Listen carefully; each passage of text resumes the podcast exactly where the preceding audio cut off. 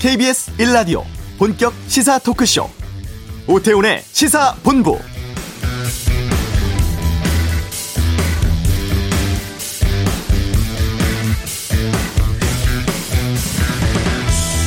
네, 다음 달에 있을 보궐선거 후보들의 윤곽이 잡혀가고 있습니다. 민주당 경선에서 박영선 전 중소벤처기업부 장관이 우상호 의원 꺾고 서울시장 후보로 선출됐죠.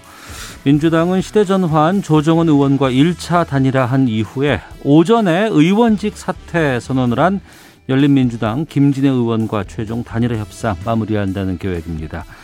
국민의당 안철수 대표는 100% 일반 여론조사에서 제3지대 경선에서 무소속 금태섭 전 의원에게 승리를 냈죠. 야권 전체가 힘을 합쳐야 한다면서 국민의힘과의 신속한 단일화를 강조했습니다. 국민의힘은 목요일인 오는 4일 서울시장 후보 최종 선출하게 됐는데요. 범여권, 범야권이 각각 추진하고 있는 단일화 작업에 속도가 붙을 것으로 보입니다. 오태훈의 시사본부 2부 정치와투에서 이번 보궐선거 단일화 상황 또 가덕도 특별법 관련한 여론 등에 대해서 어, 다양한 의견 듣는 시간 준비하도록 하겠습니다. 잠시 후 이슈에서는 국회 문턱 넘지 못한 수술실 CCTV 설치 법안에 대한 의견 듣도록 하고요. 양변의 이열지열 불안감 조장하는 백신 관련 가짜 뉴스 처벌 등에 대해서 다루겠습니다.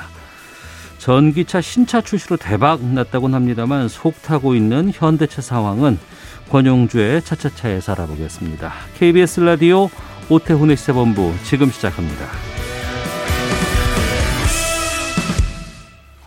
네. 2월 임시국회에서 관심받았던 법안 가운데 아, 수술실 CCTV 의무 설치법이 있었습니다. 의료 사고라든가 대리 수술, 성추행 등으로부터 환자 보호해야 한다는 취지로 발의가 되었습니다만 이번에 어, 보건복지위원회 전체 회의를 통과하지는 못했는데요. 어, 수술실 CCTV 설치 요구하고 있는 한국환자단체연합회 안기정 대표 연결해서 입장 좀 듣도록 하겠습니다. 나와 계시죠? 예, 안녕하세요. 안기정입니다. 네. 19대 때도 20대 때도 수술실에 CCTV 의무 설치해야 된다 이런 법안들 올라왔었는데 통과가 안 됐습니다. 예. 이번 2월 임시국회에서도 상임위 문턱을 넘지 못했는데 이 국회 상황은 어떻게 지켜보셨어요? 그 19대 20대는 그 수술실 CCTV 의무 설치법이 발의는 됐지만 한 번도 심의도 안 되고 폐기됐고요. 예. 이번 21대에서 이제 그 개원 초기에 어, 입법이 돼서 이제 회의를 법안 소위가 열리긴 열렸는데 야당 이제 국민의 힘 국민의 당에서 반대해서 네. 그가 이제 뭐 어, 상임위 문턱을 못 넘은 상태죠. 음 그렇군요. 이전에는 아예 심의조차도 못했었는데 이번엔 그래도 심의는 됐었네요. 예, 그래서 적어도 이제 그 반대하는 이제 뭐 의사한테가 아니라 반대하는 이제 국회의원들이 왜 반대하는지 그 이유에 대해서는 네. 알게 됐는데 네. 문제는 뭐냐면 사실은 뭐 진짜 야당이죠. 국민의힘이 특히 많이 반대하고 있는데 예. 더불어민주당 여당이고 또 사실은 수수 CCTV 법이 국민의 압도적인 지 거의 90% 정도의 찬성을 얻고 있는데도 불구하고 예. 더불어민주당도 적극적인 의지가 있는지 음. 좀 의심스러운 이제 여러 가지 상황들이 있습니다. 아, 그러니까 심의 과정에서 의원들 개개인마다 이 법에 대해서 어떤 입장인지 어떤 상황인지를 파악할 수 있다는 건 좀 의미가 있어 보이네요. 그렇죠. 사실은 어. 이제 그전까지는 아예 대응 자체를 안 하다 보니까 예. 이제 그 법안이 진도가 나가지 않았지만 지금 현재 이제 어떤 법안이 나왔냐면 이제 의무를 설치해야 된다, 자유 설치하는 논쟁이 있다 보니까 보건복지부에서 음. 잠깐 중지안으로 수술실 CCTV를 이제 수술 입구에는 의무 로 설치하고 네. 다만 이제 수술 안에 실내에는 공공기관은 의무로 설치하고 민간은 자율에 맡기자 이제 이렇게 절충한 이제 보건복 그 보건복지위원회에서 법안을 발의한 게 아니라 보건복지부하고 이제 좀 절충안도 현재 나온 상태거든요. 알겠습니다. 하나씩 좀 여쭤보겠습니다. 네. 어, 수술실에 CCTV 설치하게 되면은 얻을 수 있는 긍정적인 효과는 어떤 게 있습니까? 사실 가장 큰 이유는 누군가 수술실 안을 보고 있고 나중에 확인할 수 있다는 이 효과가 가장 크죠. 지금 음. 현재 수술 CCTV 이 의무 설치법이 나오게 된 근본 이유는 무자격자가 대리 수술한다든지 네. 아니면 환자가 이제 수술에서 전신 마취되고 의식을 잃으면 원래 집도 의사가 아닌 다른 의사 와 서 수술한 유령 수술 같은 이제 이 문제 때문에 CCTV 설치 논란이 발생했는 거거든요. 네. 그러니까 적어도 유령 수술이나 대리 수술 그리고 음. 특히 이제 성범죄 같은 이런 범죄들은 예방을 할 수가 있죠.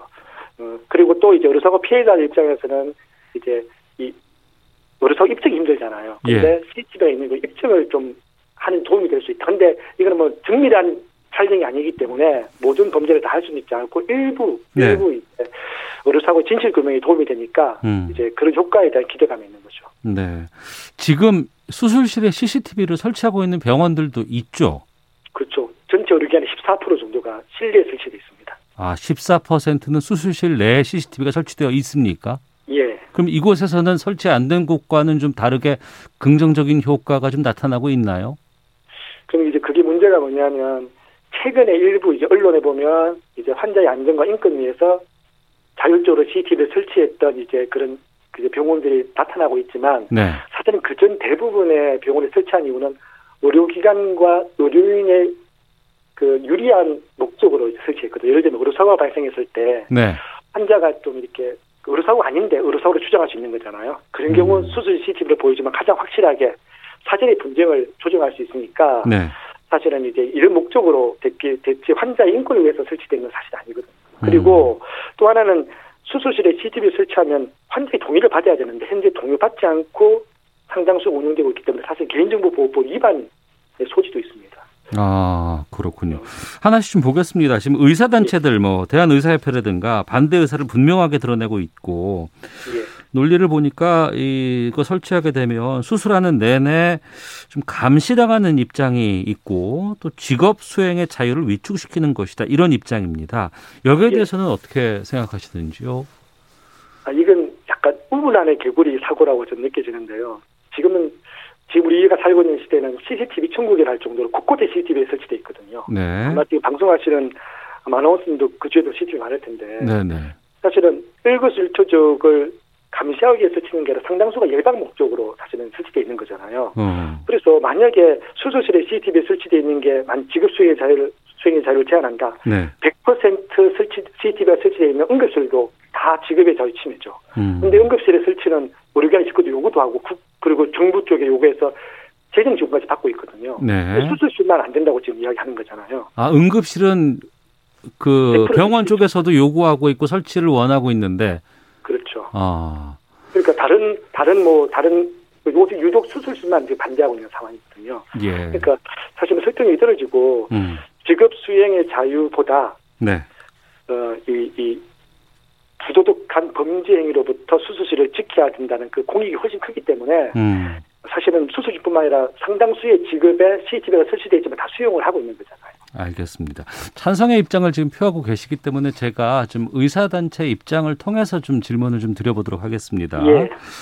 그러니까 실시간으로 녹화하게 되면 이 과도한 스트레스가 의료진에게 갈 수 있고 긴장을 유발할 수 있고 이게 최선의 의료 행위를 그러니까 수술을 한다거나 고도의 집중력을 요하는 작용에 걸림돌이 될 수도 있다. 환자를 위한 게 아니다. 이런 주장에 대해서는요.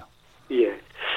그 저는 이, 이, 이 내용을 받아들일 수가 없는 내용이거든요. 예를 들면 뭐 KBS 있으니까 KBS 뭐 KBS의 메디컬 프로 같은 거 많이 있잖아요. 예, 예. 사실 그런 곳에서 사실 이제 뭐 이제 의료인을 소개한다든지 아니면 관련 뭐 발령소 방송을 촬영하면 정밀한 이 카메라로 촬영하는 것도 다 잘하시거든요. 음. 근데 CCTV는 저 벽에 한쪽 벽에 누가 들어오고 나가는 정도만 촬영할 수 있는 정도이고 네. 또 하나는 수술실 CCTV 의무 설치법의 핵심이 뭐냐 음. 이 영상을 절대 못 보도록 하는 게 핵심이거든요. 그리고 네. 한달 정도 지나면 폐기하는 게 가장 중 그래서 이거는 수사나 재판 같은 특별한 경우 외우는 외우는 이 공개될 여, 여지가 없는 거거든요. 지금은 어, 예. 쉽게 볼 수 있어요. 뭐 의료기관이나 의료인이 쉽게 볼 수 있으니까. 그러다 보니까 이거는 기본으로 촬영된 영상은 평생 못 보는 경우가 대부분 다거든요. 그렇게 음. 생각하면 문제가 없는데 자꾸만 이게 나중에 의료사고나 문제 분쟁이 생기면 볼 수 있을 거다라는 그, 그 우려 때문에 사실은 네. 사실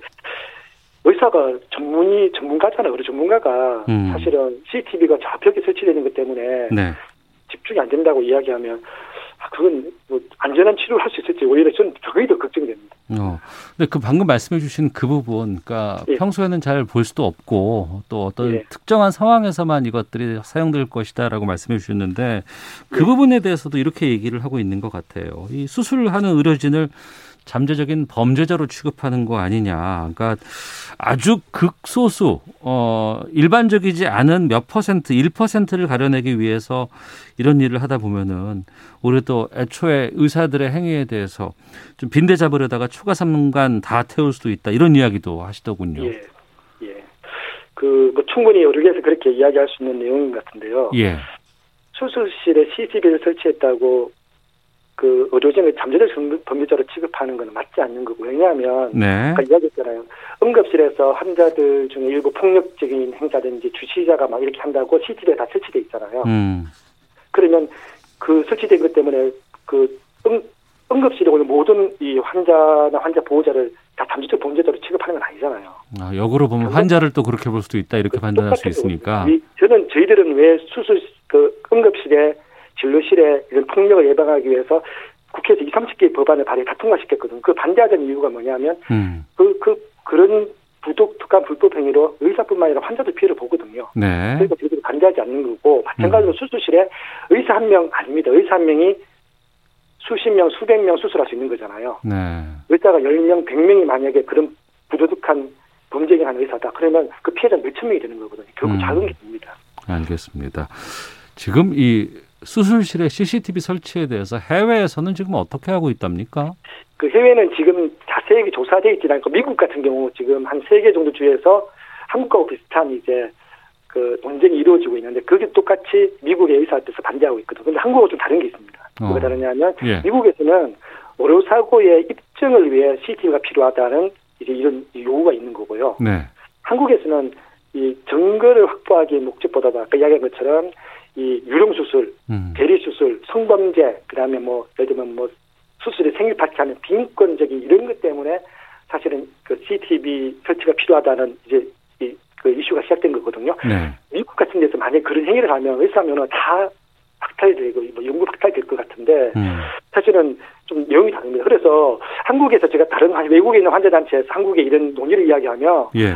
아니 그렇게 그런 부도덕한 비윤리적인 행위를 하는, 하는 의사가 의사 사회에서 그게 어떻게 활동할 수 있냐라고 오히려 물어볼 정도이죠. 그러니까 약간 양상이 다릅니다, 양상이. 어. 환자의 동의가 필요하다고 하셨는데 그 예. 아, 그러니까 이 부분인 것 같은데 수술 받는 환자는 의식도 없을 것이고 그리고 예. 이제 뭐 신체 대부분을 다 노출할 수밖에 없는 상황이잖아요. 예. 좀 이런 민감한 정보 같은 것들이 유출됐을 때 피해도 좀 우려가 됩니다만. 어, 당연히 당연히 가장 우려되는 거죠. 저는 어. 환자의 민감한 신체 부위 유출 가능성은 사실 그 환자가 제일 걱정해야 되는데 오히려 의료계가 될지만 걱정하면서 반대하는 근거로 삼고 있는데 예. 가장 우려하는 거죠. 한 번이라도 유출되게 되면 그 피해는 돌이킬 수가 없기 때문에 음. 그래서 이 영상을 함부로 이렇게 함부로 안 되고 의무적으로 CCTV 수술 수준에 설치는 해도 돼 촬영은 반드시 환자나 보호자의 동의도 받도록 하고요. 네. 이 영상을 절대 함부로 못 보도록 하고 일정 기간 지나면 삭제해야 되고 음. 만약에 이것을 불법으로만 유출했을 때는 그, 그, 그 처벌은 아주 음해야 되거든요. 네. 그래서 이거는 저는 CCTV 설치를 일단 법제화되고 난 뒤에 가장 그 역점에 줘야 될 거는 이 촬영한 영상의 보호거든요. 근데 지금 현재 어떻게 돼 있냐? 음. 그런 보호 장치가 없습니다.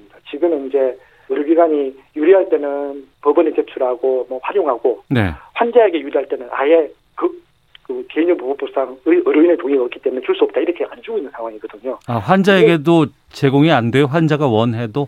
안 돼요. 현재 법상으로는 어. 의료인이 반대하면 못 주게 돼 있어. 그래서 환자들이 이 CCTV 설치 의무화법이 필요하다는 이유 중에 하나도 네. 촬영된 영상을 동일하게 음. 의료진이나 의장처럼 환자나 환자 보호자도 활용할 수 있도록 해야 된다. 법적 네. 근거가 이제 없는 상황입니다. 예, 청취자 의견을 좀 제가 읽어드릴게요. 예. 5383님은 설치 의무화 꼭 이루어졌으면 합니다. 마취나 무의식 상태에서 환자는 무방비 상태고 우려 분주행이라도 생기면 환자 측은 증거도 없는 상태에서 병원 측에 대응해야 합니다. 불공정합니다. 라는 의견도 주셨고 찬성의 예. 입장입니다. 1798님은 어, CCTV 다는 것에 대해서 반대합니다. 마음 편히 의술을 펼쳐야 더 수술을 잘합니다. 그런 목적으로 감시하면 누가 외과 의사 하려 하겠습니까? 라는 반대 의견도 주셨는데 여론은 지금 어떤 쪽으로 움직이고 있다고 보세요? 뭐 정확하게 파악은 쉽지 않겠습니다. 여론이라 그러면 이제 설문조사, 예. 설문조사가 뭐 경기도에서 시행을 하고 최근에는 이제 국회 보건복지위원회에서도 하고 뭐 어. 소비단체에서 이제 보통 평균 CCTV 설치를 이제 의무화하고 환자 동의 시 이제 의무적으로 촬영하는 것에 한90% 정도 아. 찬성하고 있는 상황입니다. 예, 상당히 많은 부분에서 이 부분에 대해서는 찬성이 있다고 이제 주장하시는데 예. 그러면은 지금 이번에는 심의 과정에서 어, 상임위를 넘지 못했는데 3월 국회에서도 이거 좀 처리한다는 계획입니까? 어떻습니까? 지금 더불어민주당에서는 3월에도 어, 상정을 해서 심의를 하겠다라고 하고 있고 네. 아마 이제 국민의힘이나 국민의당 같은 이제 야당 쪽에서는 사회적 공론화가 더 필요하다는 약간 시간 끌기 이렇게 음. 좀 하고 있는 상황으로 알고 있고요. 네. 저, 저희 환자단체의 입장에서는 최근에 법안이 지금 세 개가 발의되어 있습니다. 네. 그 김남구 의원- 의원이 발의한 법안이 있고 이, 이 경우에는 어떤 약점이 있냐면 병원급 이상만 돼 의원은 빠져 있습니다. 아, 의원은 빠지고 병원급 이상에만 의무 설치하는 것 법안이 있고 예. 하나가 그 네. 같은 경우는 기존에 이제 그 수술 CCTV 이제 의무 설치 플러스 녹음까지 그 블랙박스처럼 녹음까지 하는 기능이 포함되어 있고요. 예. 그리고 최근에 발의된 신현웅 의원은 이제 이 자율 설치, 자율 설치할 수 있는 법적 근거, 현재 개인정보보호법상 위법 소지가 있다고 이야기해서 그 자율적으로 설치할 수 있는 법적 근거를 두고 네. 그리고 이 CCTV 설치 비용을 정부나 지자체가 지원할, 지원할 수 있는 이런 이제 세 가지 법안이 발의돼 있는데 그리고 네. 아까 이야기했던 보건복지부에서는 절충안 음. 그러니까 그 수술 입구에는 의무적으로 설치하고 수술 그 실 내에는 공공은 의무, 민간은 자율로 일단 우선 단계적으로 시작하자 이렇게 복잡하기 때문에 저는 오히려 좀, 좀 이게 다양한 이해관계들이 보이지 이, 이 현재 별개적인 안을 가지고 음. 구체적으로 좀 이렇게 논의를 할, 논의를 할 필요가 있고 네. 특히 이제 각 지역의 정확한 입장을 확인할 필요가 있습니다. 왜냐하면 환자 단체나 환 여성 피해자나 유족이 현재 나온 법안들 다 만족하는 건 아니거든요. 아, 그래요? 요- 예, 그러니까 사실 다 장단점이 있는 법안이라서 음. 이게 나중에 이제 국회에서 법, 법안이 하나로 모아지게 되면 그 모아졌을 때도 적어도 이 법을 강하게 주장했던 특히 의료사고 피해자나 유족의 의견이 잘 반영돼야 되잖아요. 네. 저는 좀 공론화 과정이 좀 더 적극적으로 필요하다고 생각합니다. 어, 뭐 공청회라든가 공론화 과정이 그렇죠. 반드시 필요하다고. 여야가 같이 하는 공청회 예를 들면 뭐 어. 국민의당, 국, 그 국민의힘이나 국민의당 그리고 뭐 더불어민주당이 같이 공동 주최하는 그런 국회 토론회 같은 게 필요하다고 생각합니다. 네. 그러면 이 환자단체 연합회에서는 어떤 부분들은 반드시 필요하다, 어떤 부분은 반드시 어, 추가가 돼야 된다. 뭐 어떤 것들을 좀 주장하시겠습니까? 지금 이제 적어, 적어도 61% 정도는 현재 수술실 입구에 이미 설치가 돼 있잖아요. 예. 설치가 돼 있는데 일단 법이 만들어지면 이 설치된 이 61%의 영상도 환자는 이용을 못하게 돼 있어요. 어. 법이 없기 때문에. 예. 그러니까 적어도 이 수술 CCTV 설치 입구에 설치하는 것도 사실 의미가 이- 있고요. 하지만 61% 이미 돼 있는 거잖아요. 예. 실제 대부분의 문제는 수술실 안에서 발생하는 이제 이, 이 불법 행위, 부도덕 행위이기 때문에 네. 수술 CCTV 설치를 일단은 의무적으로 안에도 설치하도록 하고 음. 그리고 환자의 동의를 받도록 하는 이 기본 전제는 돼야 되고요. 이거 기본 전제 안에서 다양한 이해관계 조율이 필요할 수 있다고 생각되지는데 그러니까 공공은 의무로 하고 민간은 자율로 한다. 이게 안 맞는 거죠. 음. 하려면 다 해야 되는 거지. 네. 그래서 뭐 이에 대한 좀 이렇게 고민들이 있습니다. 알겠습니다. 마지막 질문 드릴 것 같은데 법안 통과 위해서 이 환자단체 연합회에서는 어떤 활동 이어갈 계획이신지요? 그 대국민 여론을 조성하는 건 이제 더 이상 필요하지 않아요. 왜냐하면 계속 설문조사할 때마다 90% 이상의 압도적인 이제 지지가 나오고 있거든요. 네. 결국은 이제 국회를 설득하고 의료계를 설득해야 돼. 의료계 설득은 쉽지가 않으니까 국회를 설득해야 될 것 같거든요. 음. 현재 수술실 안에 인권 문제 그리고 안전의 문제가 어떤지 계속해서 이제 국회 쪽에 계속 자료도 보내고 이렇게 해서 네. 어쨌든 어떤 형식으로라도 응급실처럼 어 응급실에 이제 의료진의 안전과 인권을 위해서 한 2, 30개 법이 발의된 것처럼 음. 적어도 현재 세 개가 법이 발의된 이 법안이 국회에서 논의되고 통과될 수 있도록 국회 뭐 국회 특히 야당을 적극적으로 설득하기 알겠습니다. 자, 오늘 말씀 여기까지 듣도록 하겠습니다. 고맙습니다. 예 감사합니다. 예, 지금까지 한국 환자 단체 연합회 안기종 대표 연결해서 말씀 나눠봤습니다. 자, 이 시각 교통 상황 살펴보고요. 헤드라인 뉴스 듣고 돌아오겠습니다. 교통정보센터의 이승미 리포터입니다. 네, 이 시각 교통 상황입니다. 강원 지역에 여전히 많은 눈이 내리고 있는데요. 고속도로 통제 구간 없이 운행되고 있지만 눈길에 사고가 자주 발생하고 있어서 조심 운전하셔야겠습니다. 현재 영동고속도로 인천 쪽으로 진부에서 둔내, 강릉 방향으로 진부에서 강릉 분기점 구간은 이동하면서 제설 작업이 진행되고 있고요. 강릉 방향 안산 분기점 4차로에 낙하물이 있어서 앞을 잘 살피셔야겠습니다. 서양고속도로 금천 부근 양방향 정체입니다. 목포 방 방향으로는 팔곡에서 용담 터널 사이 막히고 있고요. 경부고속도로 부산 방향으로 한남에서 서초까지 정체고 오산에서 안성까지 5차로에서 청소 작업을 하고 있는데요. 동탄 분기점에서 오산 쪽으로 3km 구간 여파를 받고 있습니다. 서울 방향으로는 남사 부근과 달래내곡에서 반포 쪽으로 정체고요. 통영 대전 고속도로 통영 방향으로 파남에서 산내 분기점 구간 2차로에서 작업합니다. 파남 나들목 부근에서 1km 구간 정체되고 있습니다. KBS 교통정보센터였습니다. 헤드라인 뉴스입니다. 추경 예산안이 오늘 국무회의를 통과하면서 정부가 19조 5천억 원 규모의 4차 재난지원금으로 모두 690만 명을 지원하기로 했습니다. 코로나19로 피해를 본 자영업자에 최대 500만 원까지 지급됩니다. 정부가 오늘 국무회의에서 의결한 총 19조 5천억 원 규모의 맞춤형 코로나19 피해 지원 대책 중 15조 원 규모의 추경안이 모레 국회에 제출됩니다. 이 중 9조 9천억 원은 국채를 발행해 마련됩니다. 거리두기 개편을 준비하고 있는 정부가 오는 5일에 공청회를 열어 의견을 수렴하겠다고 밝혔습니다. 코로나19 백신 누적 접종자가 2만 3천 명을 넘어선 가운데 접수된 이상 반응 150여 건은 모두 경증으로 나타났습니다. 코로나19 사태가 올해 말까지 종식되기는 어려울 것으로 세계보건기구 WHO가 전망했습니다. 전 세계 신규 확진자 수가 7주 만에 다시 증가세로 돌아섰습니다. 중대범죄수사청을 설치해 수사와 기술을 분리하려는 여당의 입법 추진에 대해 윤석열 검찰총장이 법치를 말살하고 헌법 정신을 파괴하는 것이라며 강도 높게 비판했습니다. 지금까지 헤드라인 뉴스 정원나였습니다.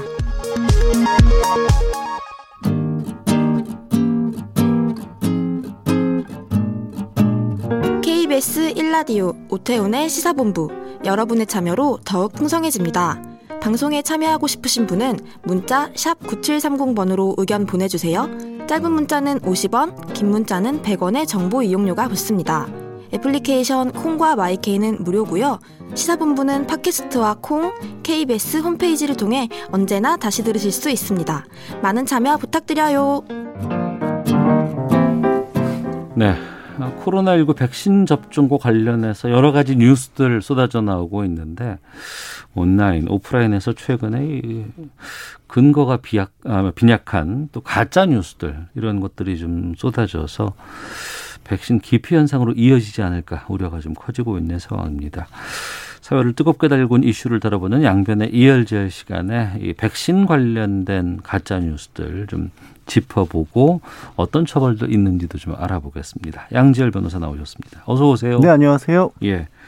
저도 좀 찾아봤어요. 네. 백신 가짜 뉴스 이렇게 포털에서 쳐보면 우르르 나옵니다. 엄청나게 많더라고요. 예. 그 대략 보면 백신을 맞으면 치매에 걸린다. 네. 뭐그 안에 칩이 들어간 거라 1년 안에 죽는다. 네. 엄청나게 많던데요. 어, 그 유전자 변형을 가르쳐 가르쳐 온다라고 하는데요. 예. 들으신 분들 이거 가짜 뉴스입니다. 혹시 청취자분들이 오해하실까봐 다시 예. 한번 강조드리고 어. 거기에 더해서 저는 이런 것도 눈에 띄더라고요. 가짜 뉴스를 걸러드립니다라는 이름으로 단체 대화방이 만들어져 있고 네. 그 단체 대화방에서 들, 나오는 얘기는 뭐냐면 조금 전에 얘기하신 것 같이 그런 가짜 뉴스를 얘기하고 있어요. 음. 그게 진짜고 백신이 안전하다는 게 가짜 뉴스라는 거예요. 역으로? 예. 아, 네, 우리가 주장하는 게 진짜고 예, 정작 요에 대해서 그렇지 않다. 예. 오태훈의 시사본부에서 그거 아니라고 하던데라고 예. 하면 그게, 그게, 가짜다. 그게 가짜 뉴스라는 거예요. 그러면서 어. 왜 오태훈의 시사본부가 가짜 뉴스고 치매를 불러오는지가 굉장히 그럴 듯한 그래픽과 해외 뉴스 이런 것들을 이용해서 막 써, 쓰여 있는 건데요. 음. 정말 가짜라는 게 일단 뭐 저도 이제 전문가분들 의사분들 만나면 듣는 게 이게 유전자에까지 침투할 수 있을 만한 성분 자체가 아니라는 거예요. 유전자 네. 변형을 가져오는 게 어. 의학적인 얘기니까 제가 드릴 말씀은 아니지만 어쨌든 예.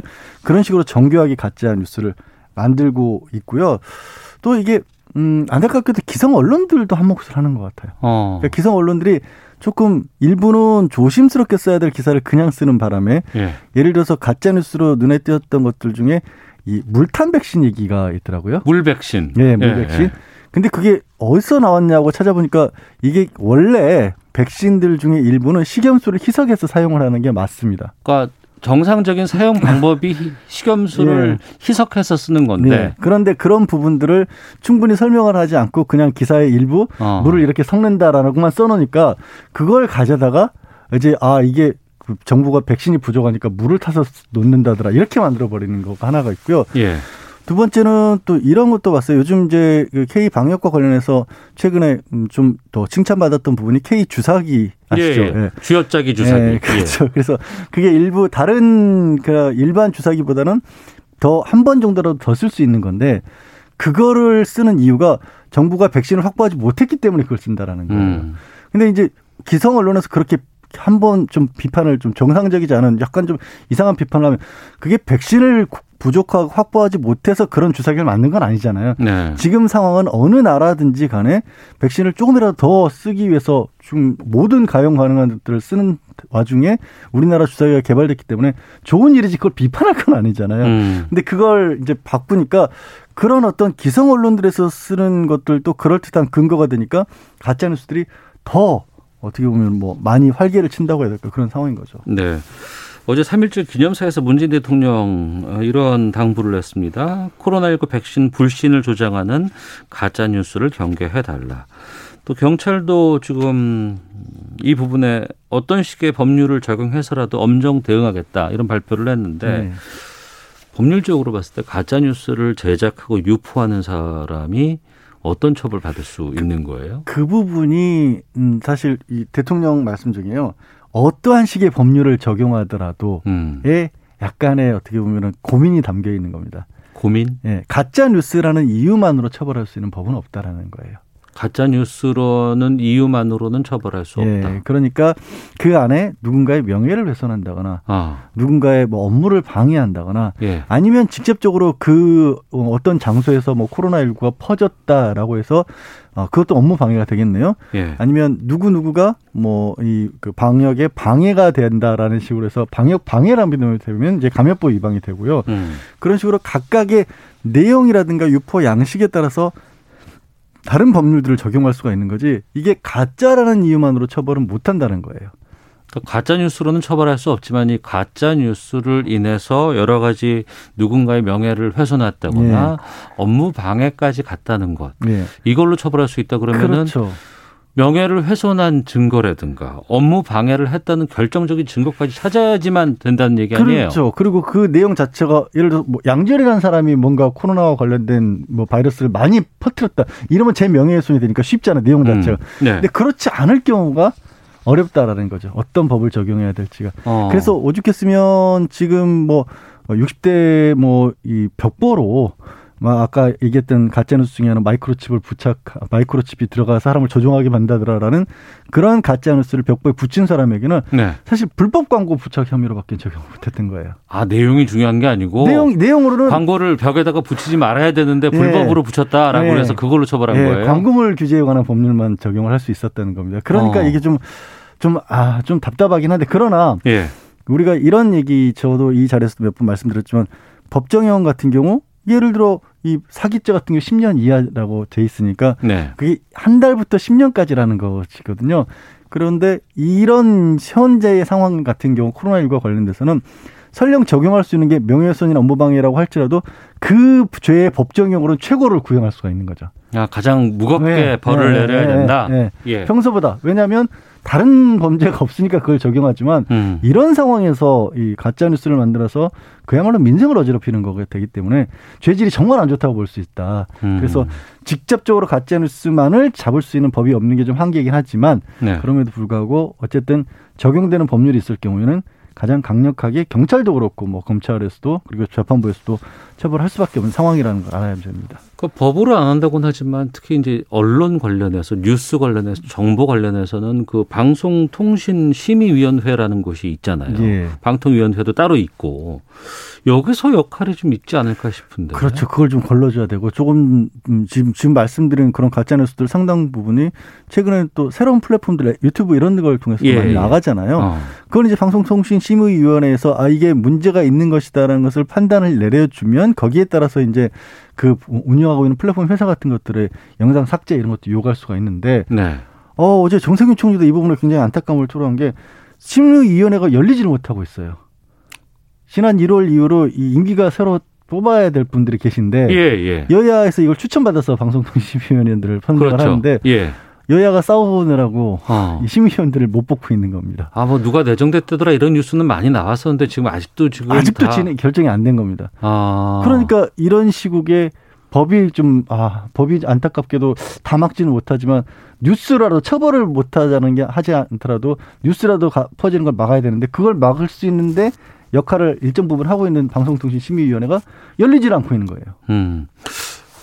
우리가 1년 지금 넘었어요. 네, 코로나19 지금 네. 우리나라에서 확산되고 있는지 초반에 저 기억에 무슨 일부 유튜버가 음. 뭐 환자 행세를 했다거나 네네네. 네, 네. 또 아니면은 이 감염자 잡으러 다닌다는 그런 영상 같은 거 찍어서 붙잡히기도 했었고 다 그랬던 기억이 있잖아요. 네. 잘못된 정보도 퍼뜨리기도 했었다고 하고 그거 어떻게 됐습니까?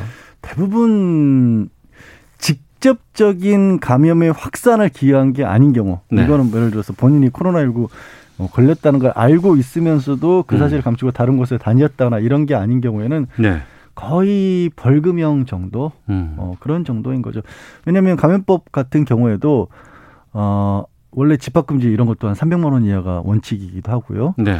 그리고 다른 걸로 말씀드린 것처럼 적용할 수 있는 게 또 딱히 없었던 경우. 하긴 지난번에 그 신천지 이만희 총회장 그쪽도 일부 이런 감염병 관련해서 무죄 받았었잖아요. 심지어 그 경우는 법원에서까지도 무죄를 선고했었죠. 어. 그건 이제 명단 제출과 관련된 네, 네, 가짜 뉴스는 아니지만, 아니지만 그만큼 이게 엄격하게 처벌을 해야 된다라는 그런 필요성을 느끼고 있으면서도 이런 겁니다. 아 나는 진짜 가짜 뉴스가 아니라 이런 것들이 진짜 어떻게 보면 정보가 알아야 될 정보였다라고 음. 생각한다고 하면 그거의 고의가 뭔지를 밝혀내는 게 되게 어려운 거거든요. 네. 그래서 말씀을 드리지만 어려워도 물론 사법당국에서 추적은 하지만 음. 어려움이 있는 것만은 또 부인하기 어려운 상황이에요. 네. 제 주변에서도 그냥 편한 사람들끼리 저쪽에서 들리는 얘기를 제가 우연히 그냥 들어보면 걱정되니까 백신은 어떤 게 좋대더라. 뭐 백신은 뭐 이게 무슨 뭐 부작용이 덜하더라. 음. 막 이런 근거 없는 내용들을 여기저기 대화에서 많이 들었어요. 정말 근거 없는 얘기들이거든요. 네. 그러니까 전문가분들한테 조금만 더 여쭤보거나 아니면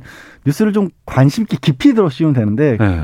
그렇게까지 뭐 바쁘시니까 네, 다들 바쁘고 생각, 하니까 이제 어디서 한번 들어봤고 네. 뭐 주변에 있는 카톡방 대화방이라든가 네. 아니면은 어, 어머니들 모여 있는 음. 그런 곳에서 누가 누가 얘기한다더라라는 음. 걸 갖고 옮기고 하다 보면 그거를 그렇게 믿으시면 안 되는 게 최근에 가장 논란이 됐던 그 백신 종류 같은 경우에도 어 65세 이상을 맞으냐 안 맞느냐 논란이 됐던 백신 한 가지 있지 않습니까? 그런데 그것도 안전성이 65세 이상에게 불안하다는 걸로는 논란이 된 적이 한 번도 없고 해외에서도요. 네네. 네. 그 연령이 높은 분들이 맞으면 효과가 있느냐 없느냐가 검증이 덜 됐었던 거예요. 그러니까 통계치가 제대로 다 모든 게 확보가 네. 안 됐기 때문에 뭐 그런 예. 부분이라고 그것도 하니까. 불안할 이유는 없는 거죠. 예. 근데 그것조차도 말이 몇 번 바뀌면 아이고 뭐 맞으면 피해가 이렇게 부작용이 있을 수 있다 이런 식으로 생각들 하시니까 절대 코로나19와 관련된 부분은 객관적인 어떻게 보면 검증된 기관의 전문가들의 발표가 아닌 부분들은 그냥 듣고 믿으시면 큰일 납니다. 전 세계에서 가짜 뉴스에 대한 폐해에 대해서는 지적이 참 많이 있었거든요. 예. 뭐 대통령 선거에도 뭐 이럴 때마다 있었고 무슨 페이스북을 통해서 어떻게 한다더라고 음. 근데 지금 이런 입법 같은 것들이 좀 돼야 되지 않을까 싶기도 한데. 우리는 그 부분이 좀 부족한 것으로 보여요. 이제 예. 일단 해외 사례 같은 경우에는 보면 뭐 독일이나 프랑스 같은 것들, 유럽 같은 경우, 미국도 말할 것도 없고요. 플랫폼 사업자들 자체에 대해서 굉장히 강하게 벌금을 내립니다. 어. 그러니까 그게 어찌 보면 가장 효과적이잖아요. 예, 예. 이거 안 된다. 우리로 치면 방송통신심의위원회 같은 곳에서 이건 명백하게 문제가 있는가라고 딱 결정을 하면 그건 그 순간에 바로 사라져 줘야 되는 건데 음. 우리가 지금 어려운 부분이 그런 거죠. 지금 많이들 쓰는 종류의 것들은 다 외국 거니까. 네. 그러니까 그 부분을 좀 만들기 어려워하는 것으로 보입니다. 어, 관련된 부분들은 좀 계속해서 좀 음. 지켜보도록 하겠습니다.